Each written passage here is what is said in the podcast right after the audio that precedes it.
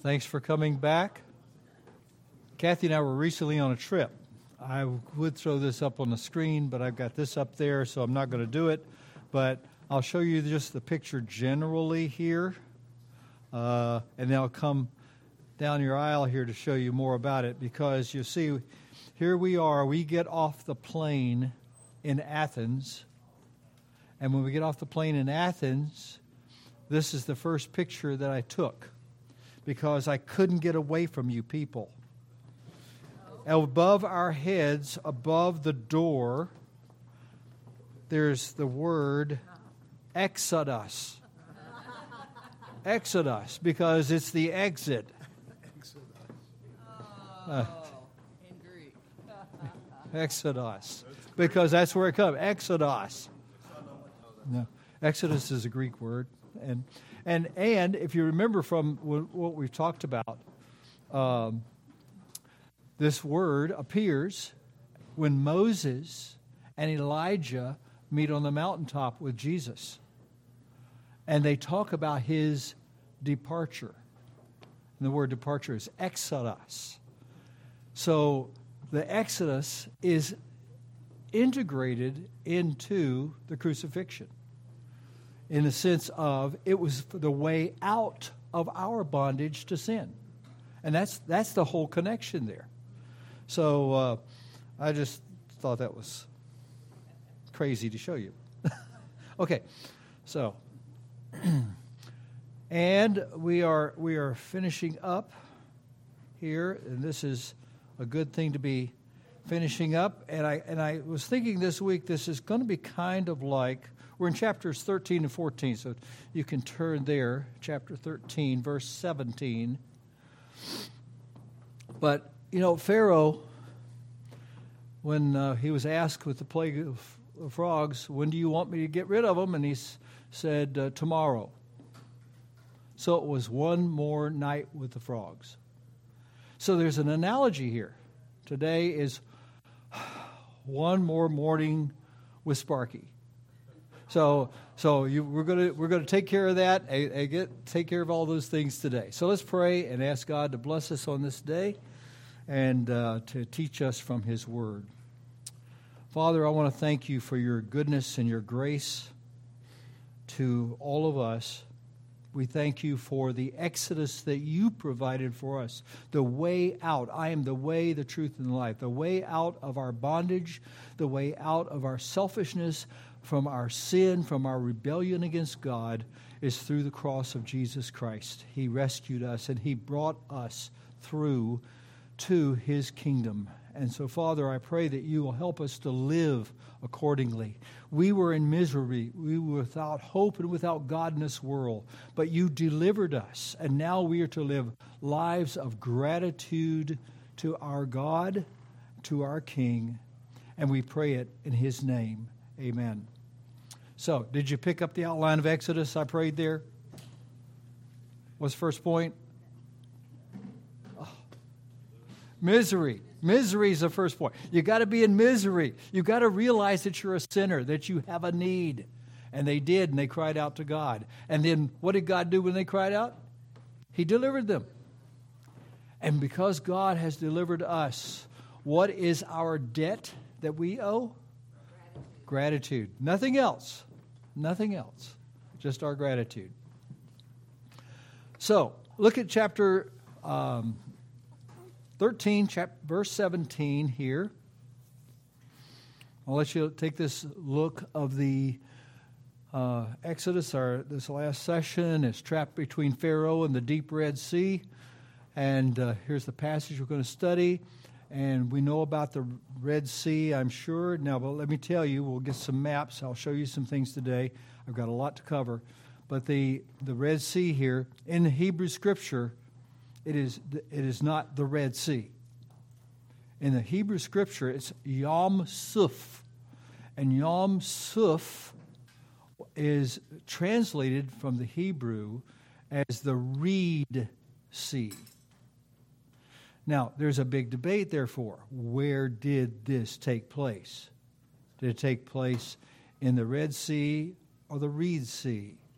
And what is the Reed Sea? All right, so there, there's all this kind of, and, and I'll deal a little bit with it. It's, it's, uh, it is viable and true, um, though there's a debate that they went through the Red Sea, and that is part of, of all of that. And I don't want to get into that now because I'll, I'll let me I'll do it when we get into this. Verse 17, look at this, what it says. when Pharaoh let the people go, ah, finally, what a nice guy. He lets the people go. But, you know what? We know the backstory, don't we? Having studied those first 12 chapters, we know how obstinate and ugly and mean and threatening and even killing children was to him. But now God's people are free at last. And, and that's the bottom line of this. So, uh, from this point forward in the journey, it should be smooth sailing, right? I mean, they're going to be free. They're, they're, they're going to walk out. That's it. Every life is going to be easy and good, right? Isn't that what your life was after you trusted Christ? Everything's gone smoothly? Okay, well, either you're not awake or um, you're not listening. So, it's uh, from this point on, it's, it's uh, on their way to Sinai. A camping trip in the wilderness with a family and descendants of Abraham. This is so exciting to do, only this isn't your average size camping trip. I don't know if you've ever been on a camping trip. Camping trips can be a lot of fun. You can define fun any way you want to, and something like that. But uh, you know, when this family had first come, you come back to Exodus chapter 1, when the family had just come in, uh, they, they were just a handful. The family picture included 70 people. You could get them in the frame. You can't do that now. It's more than 70 people. In fact, there's more than two or three million people who are gathered together. It's because they were fruitful, they increased greatly, they multiplied, they grew exceedingly strong, and the, wor- the earth was filled with them. That's one, two, three, four, five words in one verse alone in Exodus 1 7. Magnificent growth. And Pharaoh said, No, we're going to allow that. So he began to oppress them, put pressures on them. But the more, I'm quoting verse 13 of chapter 1. But the more the Israelites were oppressed, the more they multiplied and the more they spread abroad. More, more, more. They just kept growing. So, um, he finally said, Well, we're going to throw the children into the Nile. Let the Nile, let the waters swallow them up, so to speak. And there's a little connection I'm going to make there a little bit later on. He throws them into the Nile. But it says still, verse 20, and the people multiplied and grew very strong. So, what does a family portrait look like now? You can't get it all in one frame. You know, you've got, like I said, two to three million people. And, and, and think of it. The scripture puts it this way there were 600 men underfoot. No, no, on foot. I'm sorry about that. Uh, they were on foot, not underfoot who were, uh, so we do all the calculating with this, and what, what we can give is estimates. People have figured this out that if they stood 50 abreast, side by side, then they would form a column that would stretch for 40 miles. And walking at an average pace of 2.5 miles an hour, it would take them something like 16 hours to pass any given point for the whole column to pass it. That's, that's a lot of people. Now, I think they were probably wider than 50 people apart, so it cuts down things greatly, but it gives you a sense of the size. So, if, if they're going to, to, to do all of this, it's going to take a miracle, right? But first things first. Here we are at the Red Sea, and here's what we're going to look at today four points. And as we've seen throughout Exodus, it's all about God and all about His saving purposes and, and caring for his people. So, first, we're going to see God leading his people, then God protecting his people, then God's saving his people, and God encouraging his people. So, those are the four things we're going to work our way through. So, let's come to the first of these God leading his people. Chapter 13, verse 17 through 14, 4. So during the time in Egypt, God's people had lived in a region known as Goshen. Uh, this is in the Nile, Nile, Delta. I'll show you that in a few moments. Uh, it was apparently from this area that the Exodus actually began. If you want a fuller summary, there is a great summary Moses provides stage by stage in Numbers chapter 33. 49 verses, he gives a full listing of where they traveled, where they started out from, where they ended up, and so on, and set camp. So here they are, ready to leave. 600,000 plus one leave the city of Ramesses or Avaris, uh, that we would know today, in Goshen, bound for the promised land. Anybody notice anything about that statement I just made that's uh, unusual? Plus one. All right, who's the plus one? Uh, we got to go back to something. And you may want to uh, look up here and see. That plus one is they took a mummy with them, they took a sarcophagus. And this is so important. We look back to the book of Genesis, some of the last words. And Joseph said to his brothers, I am about to die, but God will visit you. This is centuries before. God will visit you and bring you out of the land uh, to the land which he swore to Abraham, to Isaac, and to Jacob. Then Joseph made the sons of Israel swear, saying, God will surely visit you. Look, twice now he said. God will surely visit you, and you shall carry my bones from here. So Joseph died, being 110 years old. They embalmed him, and he was put in a coffin, a sarcophagus, in Egypt. Now, this event is so important that's even mentioned in the New Testament a couple of times. This was a significant thing. Book of Acts, Stephen in giving a speech to the elders of Israel, through which he became a martyr. And then also in Hebrews 11, look at Hebrews 11 22 here at the bottom. By faith, Joseph, at the end of his life, made mention of the exodus of the Israelites and gave directions concerning his bones. By faith, Joseph had faith that God would do what he had told Abraham even centuries before him that God would give them a land. Now, Joseph's sarcophagus was a reminding, reminder that this moment was not just a matter of escaping from the oppression and the bondage that they had suffered for those 430 years. It was rather a fulfillment of the promises of God to bring his people out of bondage and into this place of blessing and inheritance for his people. And uh, so Genesis 25, of uh, chapter 50, verse 25, is now connected with Exodus 13, 17, uh, 13 19. So it was a reminder of the Lord of the covenant who keeps his promises, who keeps his word. And that promise would then be fulfilled in the book of Joshua, chapter 24, verse 32, when Joseph was finally buried. Now, having said all of that, let's take a quick look at some things here. All right, here, here's just a general picture. I'm going to send you some, show you something more specific. But right here, Ramesses, this is where they settle in Goshen. By the way, notice this, this is a satellite photo, a uh, little bit tinkered with the, with the colors maybe.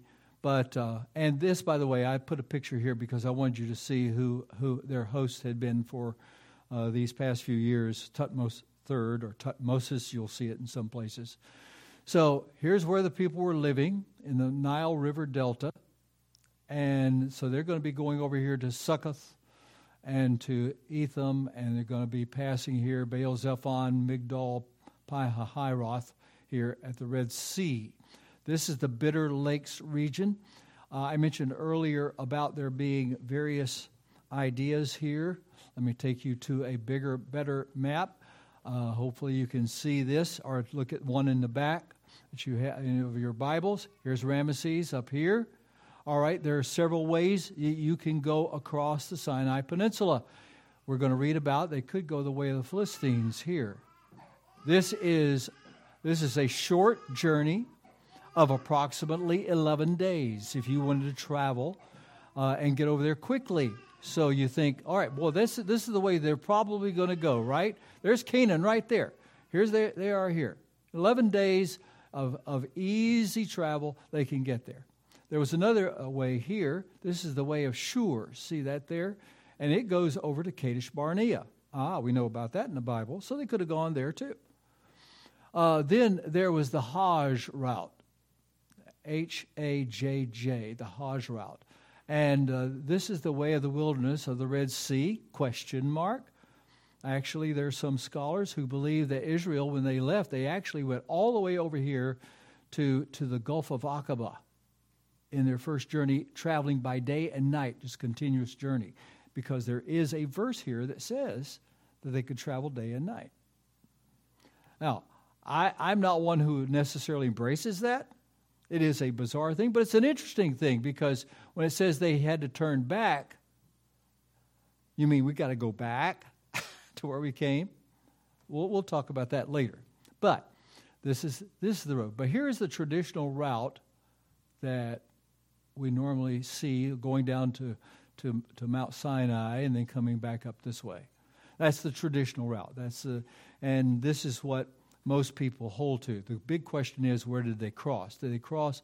Some people think they crossed up here. Some people think they crossed in a canal going to, through here. Then others in the Bitter Lakes region. Lake Timsah is right here. And then this is the Bitter Lakes region. I will show you those regions in pictures here in just a moment. But for our purposes, that following the traditional map, uh, which takes in the various cities, uh, is, is the best way to look at this. Now, I will say this also before getting into this. We, we cannot locate all of these cities, they're buried in the sands. So we have not seen all of them, but we can pick up some here and there. And where we can, I'm going to show you just a couple. here, this is Ramesses, uh, Katana Kantir, uh, and the tell, whenever you see the word tell, that means the mound. This is where they're doing archaeological digs, if you ever see the word tell something. So the Tel Ed Dabah, this is where they were living uh, in this, this particular region. As you can see, it is a plain and it is, it is a, a, a very um, good place for growth of things. Here is Succoth, as best we can tell from ruins that are there um. And so this is this is the region. I've got several pictures, but I'm not only going to show you one. And then the area of the bitter, Great Bitter Lake. Now I'm showing you this because often they talk about the Sea of Reeds, and so this is probably the Great Bitter Lakes region. Um, the the uh, and and we might think, well, they they just went through marshes, and some people think they just went through marshes. Well, as you can see, the Bitter Lakes, that, that is sometimes the option, is not exactly a marsh. Uh, these are tankers, okay? This is, these are high seas as well. So it's, it's not necessarily just a marshy area, and it was easy for God to do. And uh, we try to explain it from a natural standpoint. This is what liberal archaeologists and theologians often think. But I see no problem going back to the fact it can be in either this sea or the Red Sea, but they're going through a sea. And, and in fact, in Scripture, the Red Sea or the Reed Sea is mentioned in passages, um, uh, other passages referring to the actual Red Sea. If I were to, let me go back up for just a minute. The, the Red Sea is actually down here, right? This is actually the Red Sea, the Reed Sea. And then coming up are two prongs the Gulf of Suez and the Gulf of Aqaba.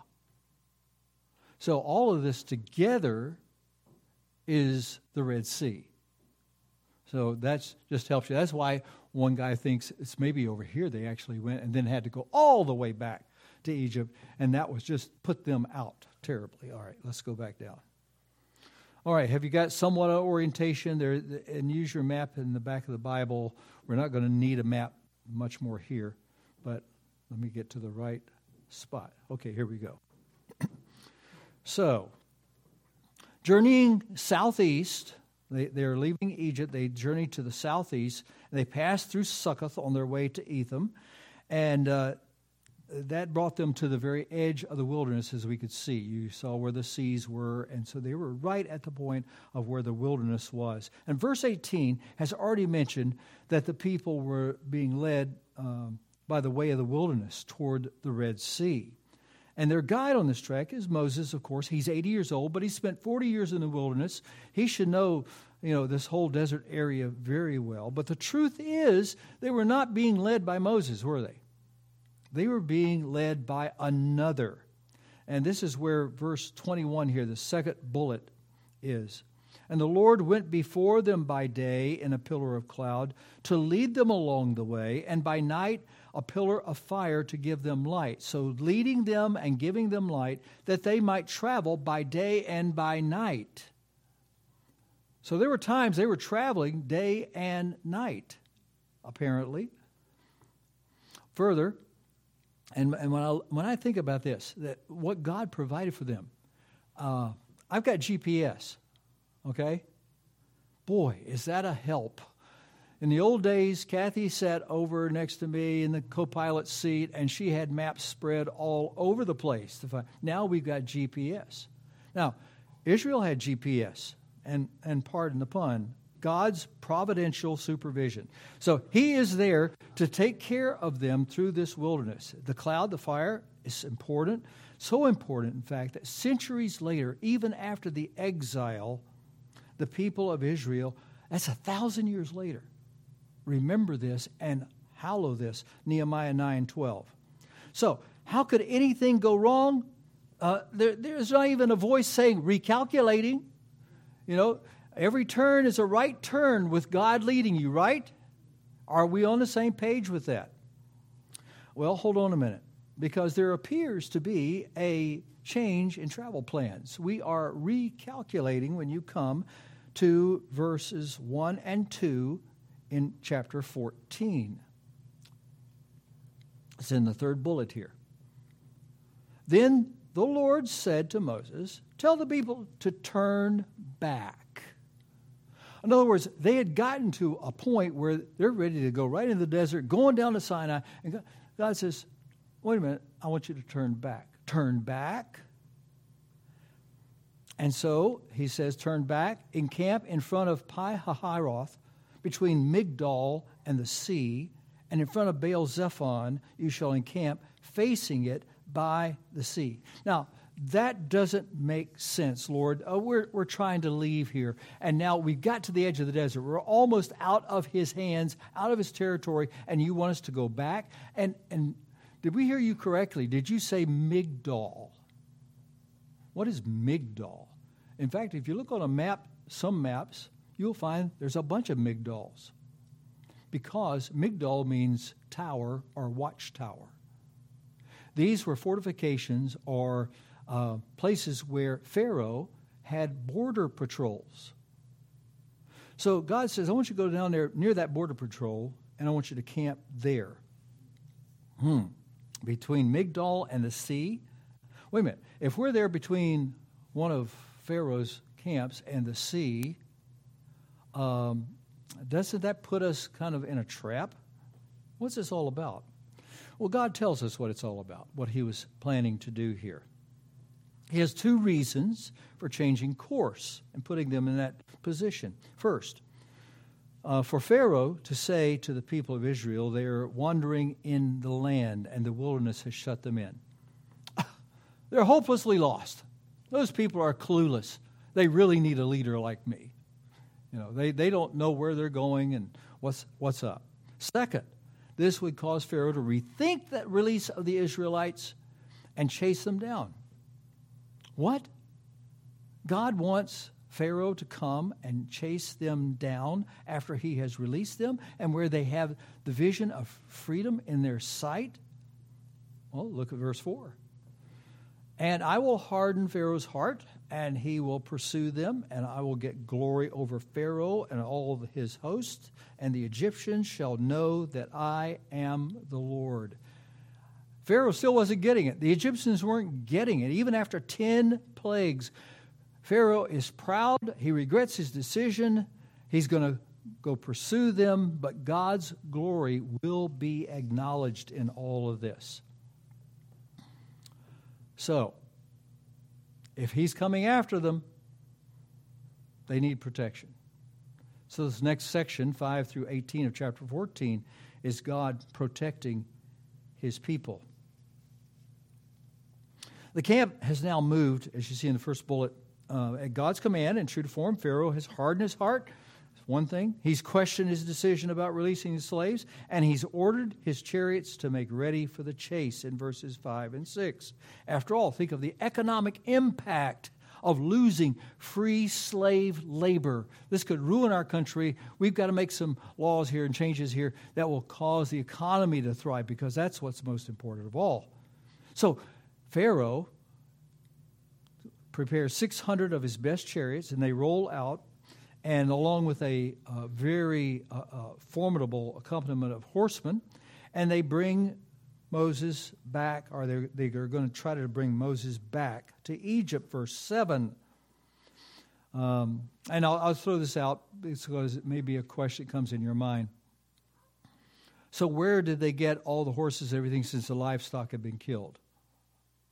That's a question we've also asked before. You go back to Exodus 9 6, and you will find there was a group of people who feared and yet saved their livestock because they put it inside. This is where the livestock's coming from, from those who had believed. So Pharaoh's going to take and usurp uh, many of these things. Those uh, who've questioned Egypt's military force, you'll find that there are some. Um, theologians of the liberal persuasion that will say, you know, this this is really all kind of a mythic story, and because Egypt did not even have chariots, they didn't even have all these other things. They didn't do their research because back in the 1700s BC, the Hyksos had invaded Egypt and brought their powerful uh, chariots with them, their new technology in warfare. And so, for now, this is now 1446. We've got two and a half centuries, basically, in which this chariots have been used in Egypt, and they are known in the uh, in, in some of the annals of Egyptian histories as having exceptional horsemen. So some people just didn't do their homework on that. But uh, apparently, it didn't take uh, Pharaoh long to catch up to his prey, as we can imagine. And in verse 9, this king catches up with the lost tribes of Israel just where he wanted them trapped between himself and the deep Red Sea, as we mentioned earlier. Now, I don't know who the first person was caught a glimpse of Pharaoh and his men, but when Pharaoh drew near, look at this verse here on, in the bullet's last bullet. Drew, when Pharaoh drew near, the people of Israel lifted up their eyes, and behold, the Egyptians were marching after them, and they feared greatly, and the people of Israel cried out to the Lord. Look at that last line. They cried out to the Lord. That's exactly what they should have done, right?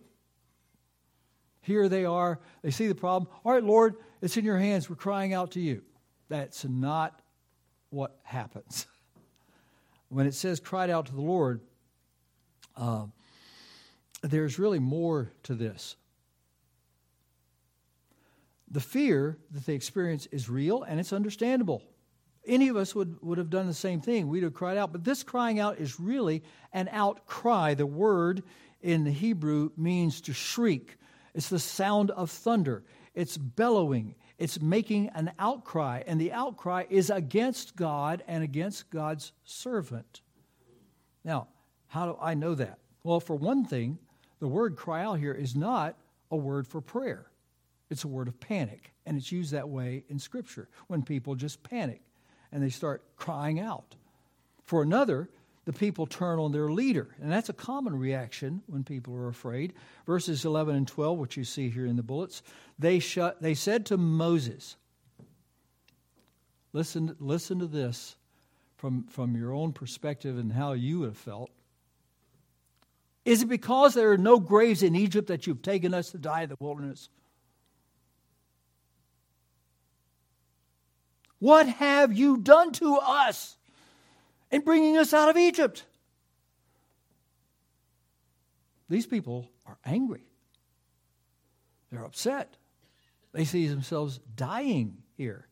There's sarcasm and explosions of, of, of, emotions. Graves in Egypt, the place is crawling with them like pyramids. Egypt was obsessed with death. Things have taken a sudden and frightening turn here, and the people are questioning God and Moses, God's servant. Listen to this statement carefully. I don't think I put it on the screen here. It seems that the presence of Pharaoh grips them more tightly than the presence and the promises of God. And isn't that true in most of us with when we confront problems? The problems grip us more than the promises. So, the fact is here that um, this trip didn't begin with everybody on board. Look at verse 12. Is not this what we said to you in Egypt? Leave us alone, that we may serve the Egyptians. For it would have been better for us to serve the Egyptians than to die in the wilderness. Don't you hate the words, I told you so?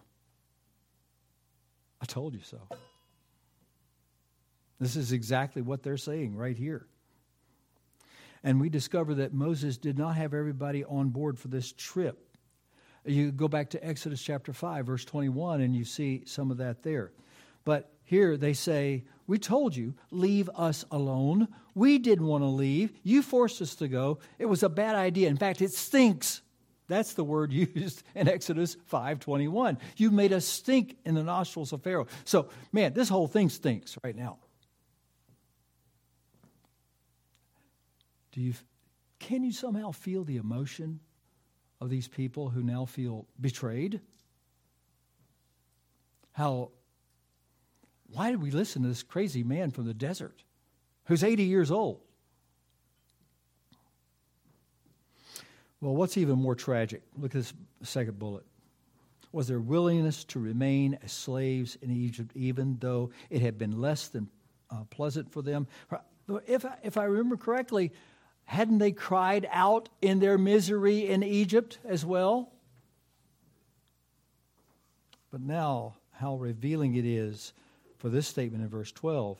It would have been better for them to be servants of Pharaoh than to go to serve God. I guess it comes down to the simple fact of how do you fi- define the good life? What's the good life? Did they really believe that life as a slave in Egypt was as good as it gets? Is really as good as it gets? Is living in sin as, as good as it gets? Living in bondage? But you see, they had become used to it. It was comfortable. They knew what to expect. We don't know what we're going to get into in this wilderness. And look already, here comes Pharaoh. He's going to kill us or take us captive again. And it won't be good, it won't be pretty. In our own bondage to sins, we sometimes think that, that living to serve ourselves, we get comfortable in living and serving ourselves rather than serving God fully as we should. So, I ask you a question. If you had been Moses, and in his sandals, how would you have responded? Now, I have been a pastor for, for more than 40 years. I've been in the wilderness for more than 40 years, okay, in pastoral ministry. So I know what it's like to lead people. And I thought about, having heard that, what would I have said to these people? How would I have responded? So, so here's my take. I think I would have said something like this after they said, you know, they, they didn't like all it. fine. Go back to Pharaoh. He's been so nice to you. And you were so well off these past, four, these past 430 years. And by the way, enjoy your brickmaking. I might have said something like that as a smart aleck pastor. But that wouldn't have been very pastoral, would it? But I do think that Moses' next response may have a bit of an edge to it, too. It's wonderful, but I think it may have an edge. Look here in verse 13.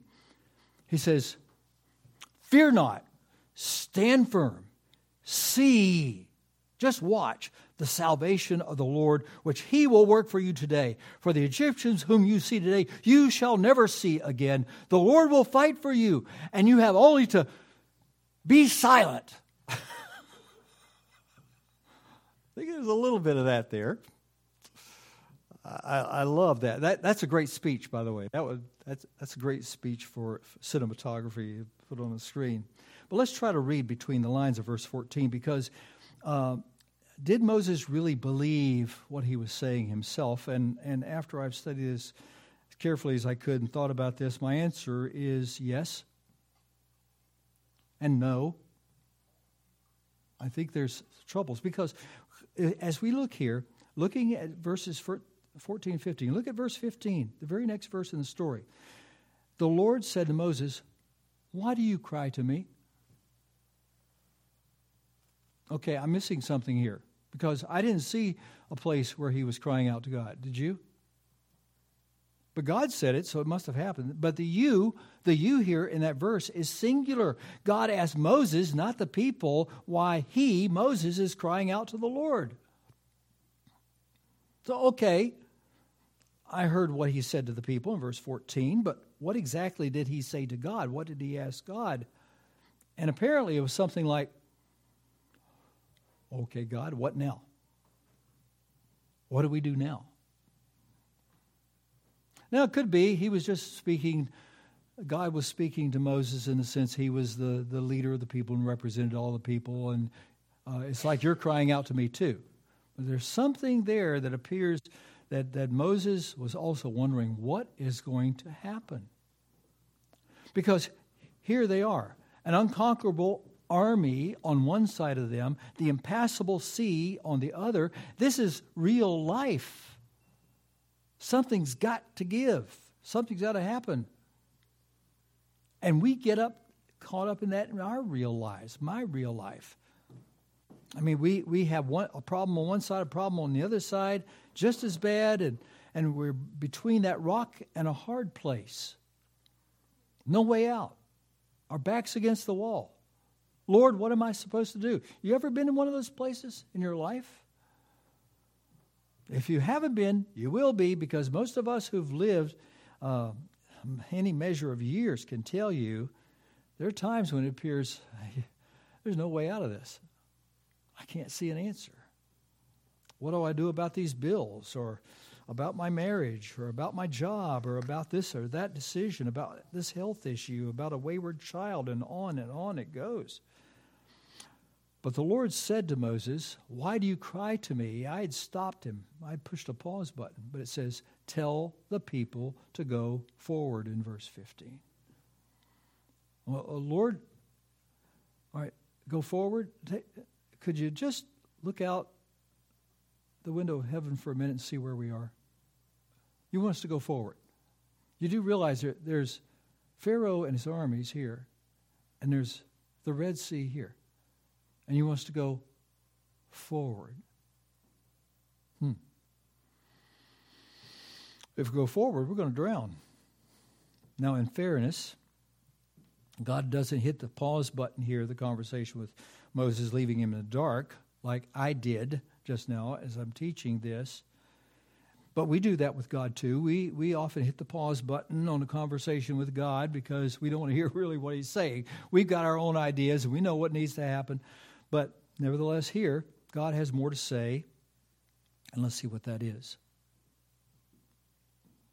He says, Lift up your staff, stretch out your hand over the sea, and divide it, that the people may go through the sea on dry ground. Verse 16. And mark that word dry, because that's kind of one of the repetitions here. It's not so much the sea parted, even though that's big, isn't it? What, what was really amazing is it was dry. Yesterday, um, I went out late in the afternoon. We, we were keeping grandkids and stuff, but Kathy going outside and she was pulling some weeds or something out there, and I went out there to, to help her after she'd done all the work.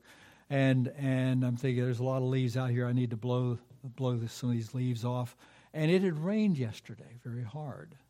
I got out there and I was tramping in mud all over the place. You know, now the rain had stopped. It had been sunny, but it was still muddy. And it was I was a mess when I came back in. My shoes were at least. Here, you would think, what dry ground? How is that going to be possible? Well, you know, if if something like that, where the sea divides and there's dry ground beneath the wet sea where it had been, if something like that would really happen, how could you not give God glory? And the Egyptians would have to see and know that there is a God named Yahweh who can do miracles. Um, I'd like to meet the first guy who took the first step, wouldn't you? Wouldn't that be interesting? ask him what it was like. I'd love to hear his story. But whoever it was did what God said, making the journey through the sea simply one step at a time. And that's often God's plan for our lives, just one step at a time. A step of faith, a step of obedience. These are the steps that God will guide and bless in our lives. But those chariots, think about this now. They, if they start moving, these chariots move faster than a couple of million people can move. So obviously, Pharaoh's armies are, are won't Pharaoh's armies catch up to them? That's a good question. But our concern shouldn't be about Pharaoh's armies. It should be about what we are doing. Are we taking the right steps? Do we go forward? Do we stretch out? Do we divide? And do we see the salvation of the Lord? Well, speaking of salvation, third point here, 19 to 29, is God saving his people. Moses prepared to do as God said. He's not fearing, he's standing firm.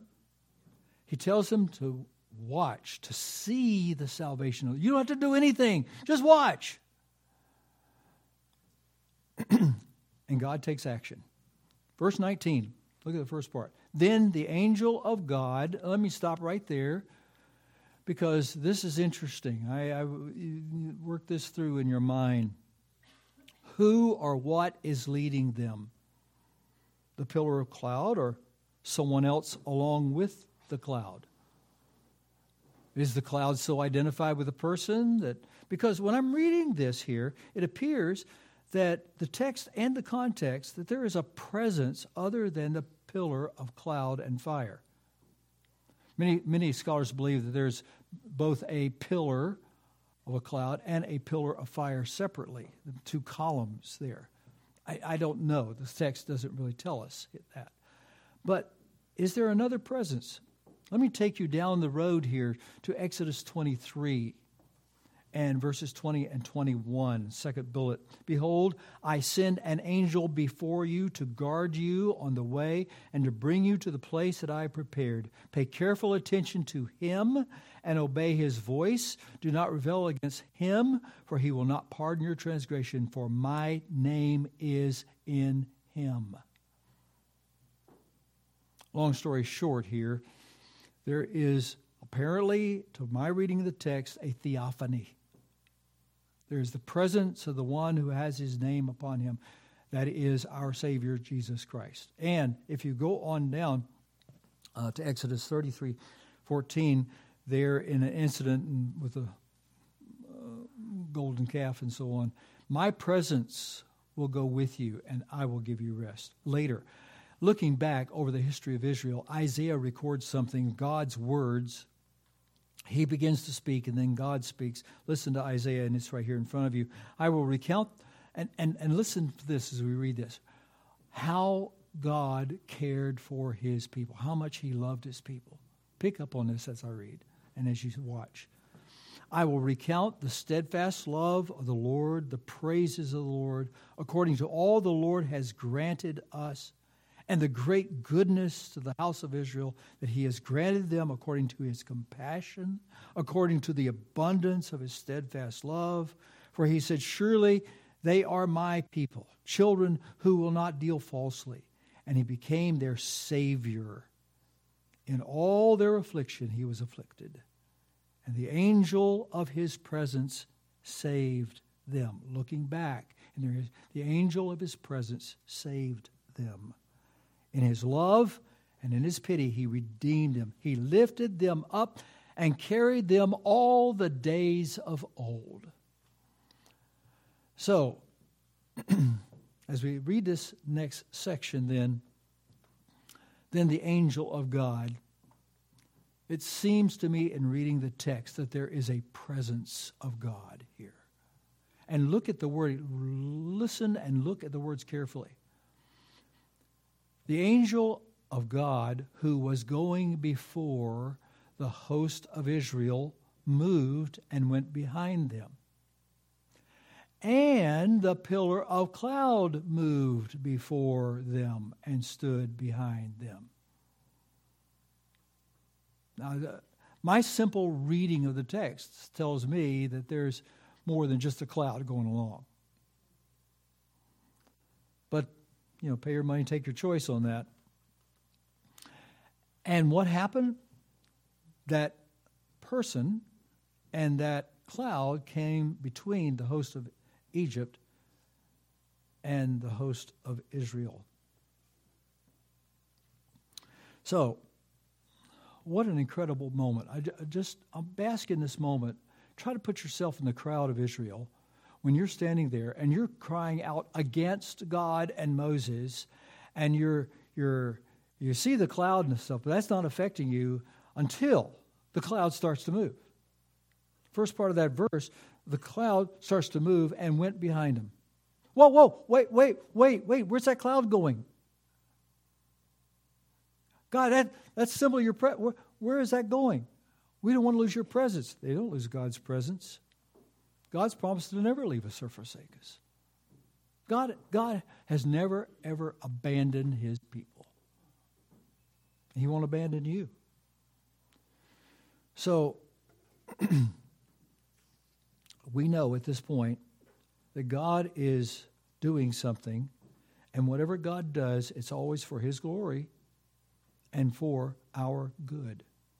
For His glory, for our good. God is doing something good here. They don't know what it is yet.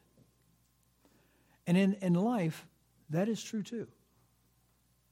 God is always doing something in your life, and it's always for His glory and for your good if we would somehow view everything that happens in our lives, oh, this is this has got to be for God's glory.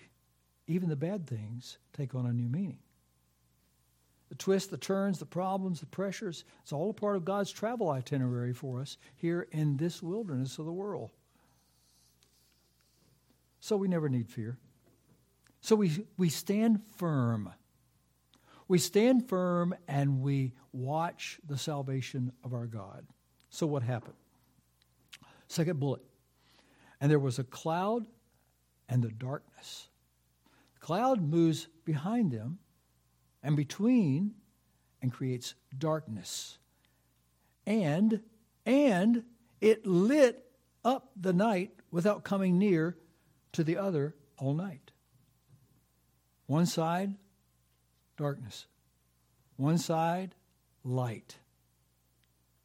The God who had been their guide is uh, now taking his place behind them to be their guard and protect them from every threat. So, under the protection, the protective cover, of the dark cloud, immobilizing the Egyptians now because they can't see where to go. You know, uh, and the, the light of God's presence shining for Israel. Here's how things begin to happen, and the people start moving forward by faith. Hebrews 11 29 we see something happens within the tribe of Israel here. It says, By faith the people crossed the Red Sea on dry land. By faith. But on the other hand, I do wonder, in my very dark mind, that as God brought darkness here upon the Egyptians, did any of them think about the plague that they had just experienced a few days before called darkness.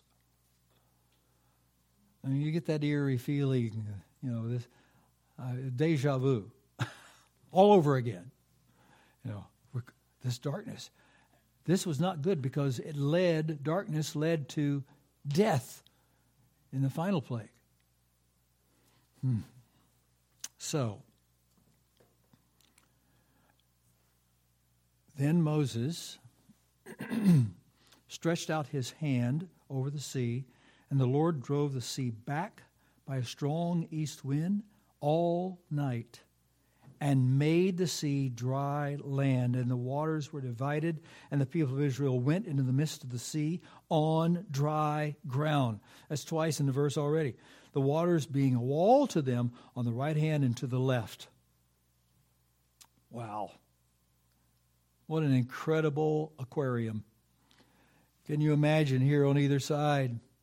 You got walls of water, and you're walking down between it.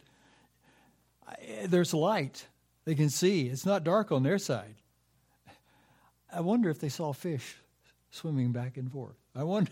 I mean, my mind just just goes fertile in a lot of ways uh, on this particular one, and and so they're walking through that sea. God is protecting them.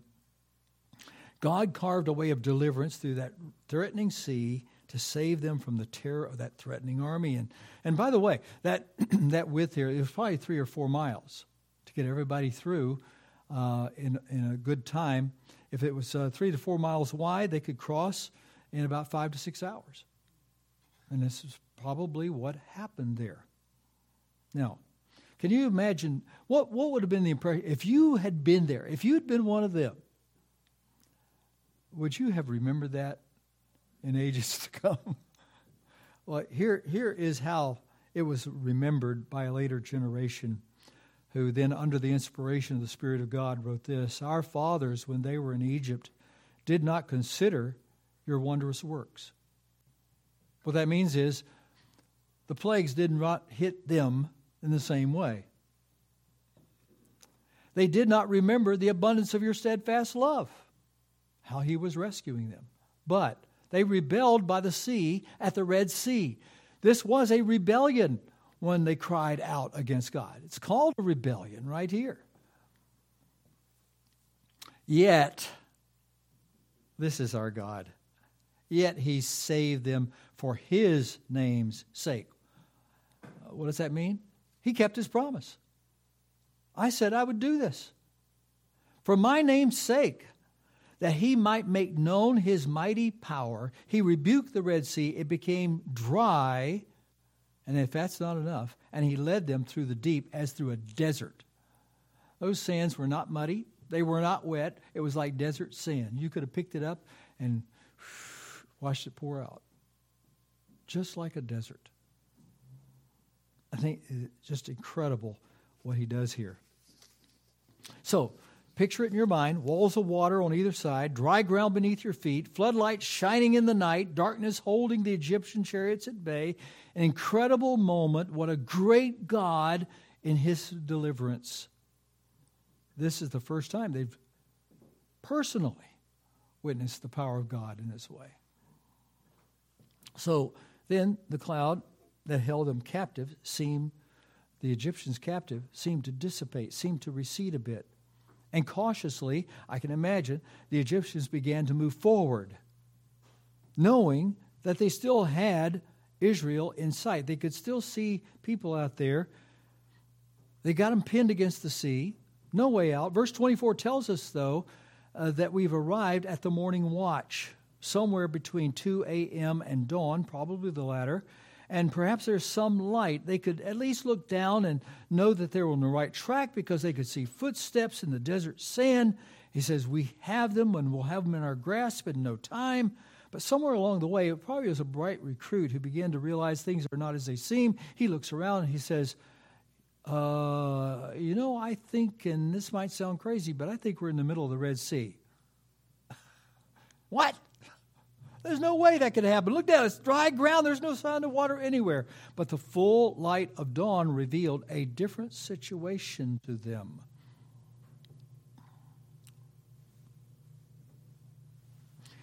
As that dawn came, the sun was rising. I think the Egyptians must have been glad to see the light of day because the light of day, they worship the sun. Ra. Ra is rising on us. He's shining on us. Ah, this is our day of victory. That's the weirdness of this moment. And if you look here at the verse, the Lord uh, at the at and in the morning the Lord in a pillar of fire and also a cloud looked down on the Egyptian forces and threw the Egyptians forces into a panic clogging or binding their chariot wheels so that they drove heavily want you to note about the panic what caused the panic in this moment well God caused the panic and he used several factors Number one was the imminent danger. Suddenly they realized how exposed they were to a very real danger. There's a wall of water to either side of them. Secondly, there's some dramatic storms. I don't have it on here, but mark this down if you're taking notes. Psalm 77, verses 17 and 18. Listen to what was going on as they're going through this particular uh, sea on dry ground. It says, The clouds poured out water. There's water on either side, and now the clouds start pouring out water as well. The skies gave forth thunder. Your arrows flashed on every side. What are his arrows? Lightning is striking everywhere. The clash of your thunder was in the whirlwind. Your lightnings lighted up the world. The earth trembled and shook. Your way was through the sea, your path through the great waters, yet your footprints were unseen. You led your people like a flock by the hand of Moses and Aaron. Uh, you know, Cecil B. DeMille, you know, he tried to make it as good as he could. Not as good as this. Not as good as the real thing. But can you imagine being an Egyptian, finding yourself the walls of water? Suddenly, the rain clouds burst, lightning striking all around you. Things are getting bad. So that it's a dramatic storm that's there. Third thing was clogged wheels. Chariot wheels got clogged down, perhaps in the seaweed that was in the bottom. Now water starts pouring in upon them. Their technological advantage is gone. And note the word heavily at the end of the verse. That is the very same word that's been used about the hardening of Pharaoh's heart. Oh, you, you like hardness? I'm, I'm going to give you something heavy here. And then finally, and this is the most important, verse 25 a mightier hand than the hand of Pharaoh. A mightier hand. The Lord fights for them. Verse 25 says, And the Egyptians said, Let us flee before Israel, for the Lord fights for them against the Egyptians. These guys were slow learners, but they were no dummies. They knew they had to get out of there. And with those words came the realization God's judgment came down, and the walls of water came crashing upon those men. Verses 26 and 27. And within moments, all the host of Pharaoh that followed them into the sea, not one of them remained. I need to get to the next verse to give you that. Not one of them remained. Uh, second bullet. This is the fate of all who would resist and reject God. There is a judgment day coming. But God is encouraging his people. And just give me a couple more minutes here. We're at our closing time. But this is important for us to see. God encouraging his people, as thus the Lord saved Israel that day from the hand of the Egyptians. And Israel saw the Egyptians dead on the seashore. Israel saw, uh, notice all these saws. Israel saw the great power that the Lord used against the Egyptians, so the people feared the Lord and believed in the Lord and in his servant Moses. God saved them. Second bullet means to open wide and free, to deliver, to rescue. The first time this word is used with God as the subject, Israel as the object of this. Israel is later described. I love this in Deuteronomy 33 22. Happy are you, O Israel, who is like you. You know, we're used to our pastor saying, Who is like our God? But here, who is like you? A people saved by the Lord. That's who we are. There's our description. A people saved by the Lord, not by ourselves. The shield of your help and the sword of your triumph.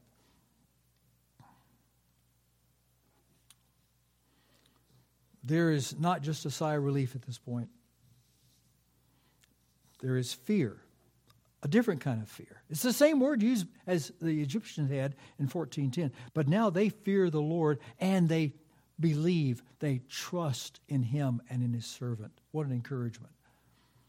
David would later, look at this third bullet. I'm going to end here. David would refer to this in his prayer of gratitude in 2 Samuel 7:23. And who is like your people, O Israel? Who is like your people? And we are blessed.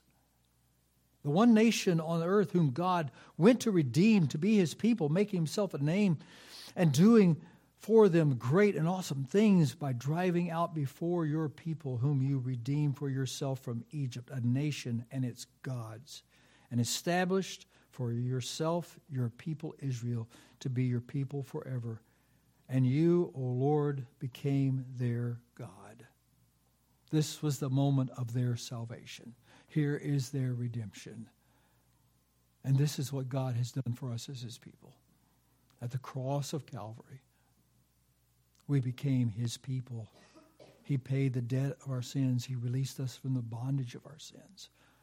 What a glorious God we have. Who is like our God? Who is like his people? Saved by the Lord. So as you go for the next service, you praise God. You may not have gone through the Red Sea, but you've been through awful things, and the Lord went through the cross to deliver you from your sin. Father, thank you for this time we've had together. Thank you for your people being so patient and uh, studying all these many weeks. Uh, may you get the glory and the praise for all that you are doing for us in this life here and now. And it's in the name of Jesus, the Savior, we pray. Amen. God bless you.